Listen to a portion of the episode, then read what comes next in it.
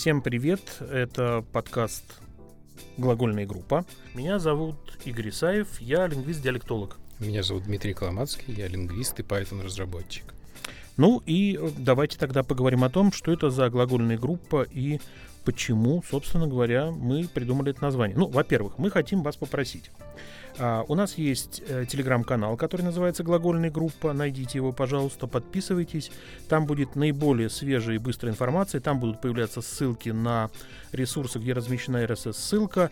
А, пожалуйста, приходите в группу ВКонтакте, где будет тоже дублироваться информация. Почему это необходимо сделать? Мы хотим, чтобы вы были участниками нашего подкаста и рассказывали нам о своих наблюдениях, мыслях в комментариях, а мы постараемся их учитывать и кроме того, ну, например, попросим вас э, рассказать о том, как вы видите название глагольной группы, что бы вы придумали. И самому активному, самому остроумному, ну или самому точному, но тогда скучному, предположим, мы продумаем какой-то поздравление или придумаем бонус. Да, потому что сами мы придумали название глагольной группы, но мы не знаем почему. Да, это вот такой э, способ, э, способ хулиганства, когда ты придумываешь название, а потом думаешь, как его укоренить. Надо сказать, что это было не единственное название. Вот то глаго- название глагольной группы, которое вы сейчас видите, это э, придумка Дмитрия. Я честно пытался украсть название, которое звучит как «за ударный вокализм», за отдельно. Я знал, что в Институте русского языка Российской Академии Наук выходила такая газета, которая называлась именно так «За ударный вокализм». Это была такая вот одна из форм. Но мы спрашивали окружающих, отринули. Но есть другое название, предложенное. Я попытался связать э, подкаст э, с тем человеком, который имеет самое прямое отношение к Институту языка знаний, где мы сейчас находимся. Это Александр Александрович Реформатский, чей профиль Э, Игорь, кажется, узнавал на титуле учебника, еще учась в институте. Вот. И поэтому на картинке нашего подкаста, на нашей группы контур реформатского, и вот, собственно, так я предложил назвать подкаст, но эта идея не прошла. А, моя еще более сложная идея, а, которую оценили бы, наверное, студента отделения теоретической и прикладной лингвистики, была вопли Автобрея. Э, и то, и то является аббревиатурой э, названий курсов на этом отделении — Значит, одно из предложенных названий было языковая или языковая колбаса. Ну и тут вы понимаете, что э, здесь, конечно, заложена прежде всего языковая игра или языковая. Э, речь действительно о колбасе или о языке не поймешь. И вот эта вот вся смесь, микс, она должна была вызывать ваши эмоции. Но люди почему-то считали, что языковая или языковая колбаса, что можно было бы всегда выводить в качестве одного из э, веселых моментов названия, ну, недостаточно хороша то дело в том, что с едой просто играть нельзя. Ах, за это наказывают в детстве, точно. Нельзя бросаться. Так, у нас были еще названия. У вас есть перед собой эти все названия? Значит, я то, что, то, что, то, что вижу, сейчас пересылаю быстро. А, я благополучно от, открепил это сообщение, все, потому все, что все, был вот счастлив, потому что... Что мы выбрали. Что мы выбрали мой вариант. Вот я прислал новое. Значит, там есть разные... Ну, понятно, что а, раз уж мы говорим про реформатского, то мы, ну, в общем, мы жертва реформатского, мы э, так сказать, воспитаны молоком реформатского лингвистическим. И там было название еще контур реформатского. Ну, угадайте почему, посмотрев на лого нашего подкаст. Да, но это название я уже назвал. Да, да, да, да, да. Значит, Сан Саныч тоже оставался у нас в редуцированном варианте. Дальше была история, которая не очень хорошо звучит сейчас вслух, но с другой стороны, почему нет? А, мы хотели назвать это хроники реформатского, но тут всплывала некоторая серьезная неловкость, потому что все знают, что Александр Александрович Реформатский был человеком жизнерадостным, и когда мы называемся а, хроники реформатского или реформатские хроники, это имеет некоторые ассоциации, которые, может быть, и правдивы, но крайне нежелательны. Да, мне это название очень понравилось за сходство с моей фамилией, созвучие какое-то, но пришлось его отвергнуть. Еще одно название, которое, на мой взгляд, было неплохим кандидатом, верь лингвистам. А, Все-таки очень хочется, чтобы лингвистам верили, и, видимо, у меня было какое-то такое практически магическое предположение, что если мы так назовем подкаст, то лингвистам сразу же уже начнут наконец-то верить. Да, ну рассказано верить, значит верит. Понятно, это же пропаганда действенная. Кстати, дорогие друзья, как вы полагаете, не стоит ли нам сделать один из выпусков после экспедиционного сезона а сейчас мы затеваем именно экспедиционный сезон, не хотели бы вы, чтобы мы посвятили, например, один из выпусков э, лингвофрикам, лжелингвистике. И у нас есть действительно замечательные люди, начиная от крупных ученых, которых мы можем попросить об этом поговорить. Ну, конечно, мы уже не можем, к сожалению, попросить Андрея Анатольевича Залезняка, у которого потрясающая книга, посвященная как раз вот любительской лингвистике. Ну, это вы можете почитать, подготовиться к эфиру. Но еще у нас есть популярный блогер, например, Светлана Гурьянова, которая вот только что выпустила книгу, посвященную как раз вот разоблачением, ну, разоблачением э, лингвофриков. Еще есть название. По поводу верь-лингвистам я очень надеялся, что э, если это название будет принято, то некоторые лингвисты прочтут здесь еще отсылку к известному стихотворению, в котором есть слова «дверь лингвисты», «вой локомобили». Э, и это была моя намеренная, намеренная такая отсылка к этому стихотворению. Ну, вот, вот еще было название тоже ваше. Вот, Поплин, э, из него был бы соткан наш подкаст, если бы это название прошло. Э, это была бы наша популярная лингвистика, э, наша поплиновая рубашка, что там было еще, э, перчатки, это чемодан. Вроде как, это вроде как ситец, но только поплин. Да-да-да, я просто помню, что поплиновая рубашка входила в довлатовский чемодан. Так, замечательно. Смотрите, еще название было, ну, которое э, с одной стороны мне нравилось, но с другой стороны, очевидно, имело какие-то недостатки. Это сочинительный союз. С одной стороны, с одной стороны, вообще само слово союз, оно вроде бы не дурное. Друзья, союз, ну, все отлично. А вот сочинительный союз, как будто бы в нем есть, э, ну, просто благая идея объединения, сочинения. Это же прекрасно. Но вы почему-то, ну, вы, условные вы, все, кто участвовал в вопросе, решили, что сочинительный союз это нехорошо. Здесь что-то слышится Маяковского, такой, вам, отверг, отвергнувшим мой сочинительный союз, а, да, вот еще, значит, мой канал на ютубчике называется «Сложные предложения». Я подумал, ну что, продам-ка я простое предложение. Но тоже, вы тоже его не выбрали. Вот что я вам скажу. Но это такое вот короткое описание. Потому что это непросто. Вот для меня, например, это непросто. Ну, непросто. Мне сейчас очень непросто здесь да. э, находиться. А, а еще, когда вы будете слушать наш первый эпизод, вы, ну, точно, особенно если вы не лингвист, вы точно скажете, господи, неужели лингвистика это так непросто? Так что непростое предложение, очень непростое предложение вам делаем. Но это вот одна такая вот наша задача. Но очень просим вас а, в комментариях либо в Телеграме глагольная группа, либо ВКонтакте глагольная группа. В комментарии оставьте свои соображения по поводу того, как вы могли бы интерпретировать текущее название. Что такое глагольная группа, как вы видите? О, понимаете, я тонко намекнул а, глаголом «жги сердца людей» и всякое такое. Ну, вы сообразите, вы знаете. Интерпретируйте, пожалуйста. Я так хорошо учился в университете, что э, одна из немногих вещей, которые я запомнил из курса морфологии Владимира Александровича Плунгяна, были э, шутки и анекдоты. И одна из них звучала так, что человек идет по улице с толстым портфелем, а, его встречает коллега и говорит, какой у вас пухлый портфель, у вас там что, докторская? Нет, краковская. И это вот, ну, сейчас к вечеру приходят такие на ум пищевые приходит, аналогии. Да. Вот, значит, это э, наш задел с названиями, которые, ну, собственно говоря, были предложены для фокус-группы, ну и выбрана глагольная группа. А, ну что, теперь, наверное, целесообразно поговорить о том, на кого мы рассчитываем, кого мы ждем у нас в гостях. А, я вижу уже подписывающихся людей, это в значительной степени а, студенты филологических факультетов, это студенты теоретики, Эту аудиторию мы представляем. Мы прекрасно понимаем, кто будет нас слушать, если это лингвист. На кого бы мы рассчитывали еще, кроме как на лингвистов? На наших друзей. А. Для тех, кто пойдет за нами И в подкаст. А могут ли быть наши друзья не лингвистами? Да, у меня могут. Хорошо, да. Ну вот э, отдельная история про то, кто нас слушает.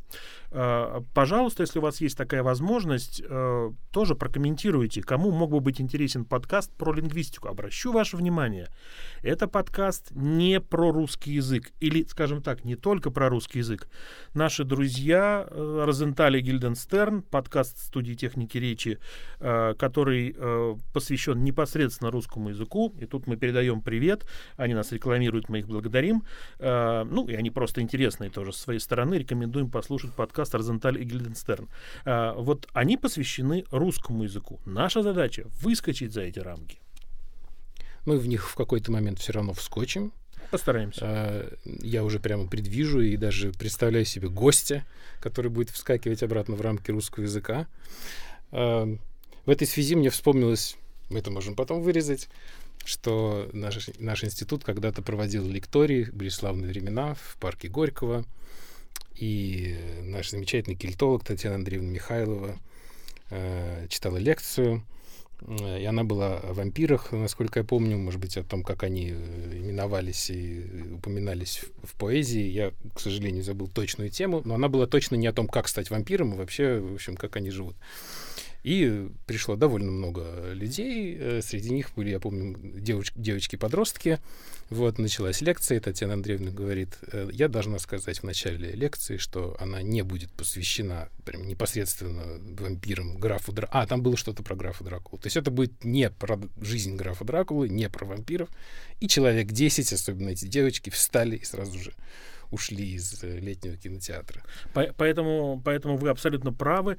А, мы все-таки чуть-чуть русского языка у нас будет. У нас его есть. Да. Ну, давайте начнем с того, что я диалектолог, я русист, и наш экспедиционный сезон, который мы затеяли, э, я тоже в нем участвовал как экспедиционер. И я чуть-чуть расскажу про то, что мы делали в русских диалектологических экспедициях, но это будет не сразу. Вообще наш сезон посвящен лингвистическим экспедициям, когда люди изучают языки не русские в нашем случае языки, любые другие, но и тоже, а, однако, русский язык. Так вот, наша аудитория это, с моей точки зрения, это все интересующиеся вопросом, как устроен язык, и то, с чего мы начали, почему язык не сломаешь, почему он независим от наших желаний. Ну, согласитесь, а, идеи, например, убрать какую-то букву или убрать заимствование, ну, то, что сейчас на слуху, о чем много говорят, конечно, это такая вот, ну, запредельная ну, фундаментальная, скажем, скажу так, ошибка, непонимание того, как устроен язык. Нельзя насильственно что-либо убрать из языка нельзя внести в язык что-то насильственно. Все это делается путем эволюции, и язык нашими с вами руками не сломаешь. А вот развивать его, как говорят сейчас, положительно или отрицательно развивать, в наших силах. Увеличивая количество носителей, уменьшая количество носителей, повышая статус, престиж языка. Вот это в наших с вами силах. Да, язык не сломаешь, но язык отрицательно разовьешь. Да, вот да, наш... можно. Да, отрицательное развитие языка э, это как раз то, чего э, не хотелось бы. Пока есть носители, пока есть статус языка, на котором хочется говорить, это есть. Да, кстати, вот еще отдельная вещь. Значит, о чем мы еще можем говорить? Э, конечно же, раз уж мы с вами заговорили о престиже языка, мы с вами будем говорить про социолингвистику и про то, как сохранять языки и развивать языки. У нас будет с вами гости, которые занимаются специально этим. Да, есть такие люди, которые занимаются и концепциями языковой политики, и развитием языков, и сохранением, и есть отдельные методики. Мы про это тоже будем говорить. Но есть и прикладные вещи в области языкознания. Я думаю, что э, я тут должен добавить как раз к этой части, что наш первый сезон экспедиционный я надеюсь, даст вам очень хорошее представление, зачем вообще сохранять языки и чем хорошо языковое разнообразие. Э, когда я слушаю о том, насколько разнообразно языки выражают наши мысли, у меня всячески отпадают всяческие сомнения, которых у меня, правда, и до того не было, что языковое разнообразие — это очень ценная вещь, которую нужно сохранять, потому что это фактически разнообразие выражений наших мыслей, разнообразие работы каждого из наших мозгов, по отдельности по отдель... складчину. По да, отдельности да, вместе. Да, да, так что мы делаем. Ну, опять же, давайте отдельная вещь, про которую я э, ну, уже заикнулся, это прикладное, прикладное языкознание. Собственно, вот Дмитрий Игоревич Коломацкий является заведующим отделом прикладного языкознания в Институте языкознания Российской Академии Наук. Вот это та область, про которую мы тоже будем говорить. Да, ну лингвистика бывает существительная, лингвистика бывает прилагательная. Вот, то есть самая нестабильная часть лингвистики, она прилагательная, то есть прикладная. Вот, ну, а если серьезно, то это Вообще-то говоря, все, что применяет лингвистические знания к нашей реальной жизни, это и переводы, э, переводоведение, и терминоведение, и топонимика, то есть как называются города, и аномастика, то есть как, мы назыв, как называются люди, э, и компьютерная лингвистика. Э, те новые технологии, которые мы используем для анализа порождения текстов, звучащей речи, Э, и надеюсь, что в одном из э, следующих сезонов мы обязательно дойдем и до этой интереснейшей темы. Скажите, пожалуйста, если вы уже знаете, кого бы вы хотели услышать э, в нашем подкасте, когда у нас будет речь про прикладное языкознание, э, я верю, что наши слушатели это не только люди без лингвистического образования, но еще и специалисты.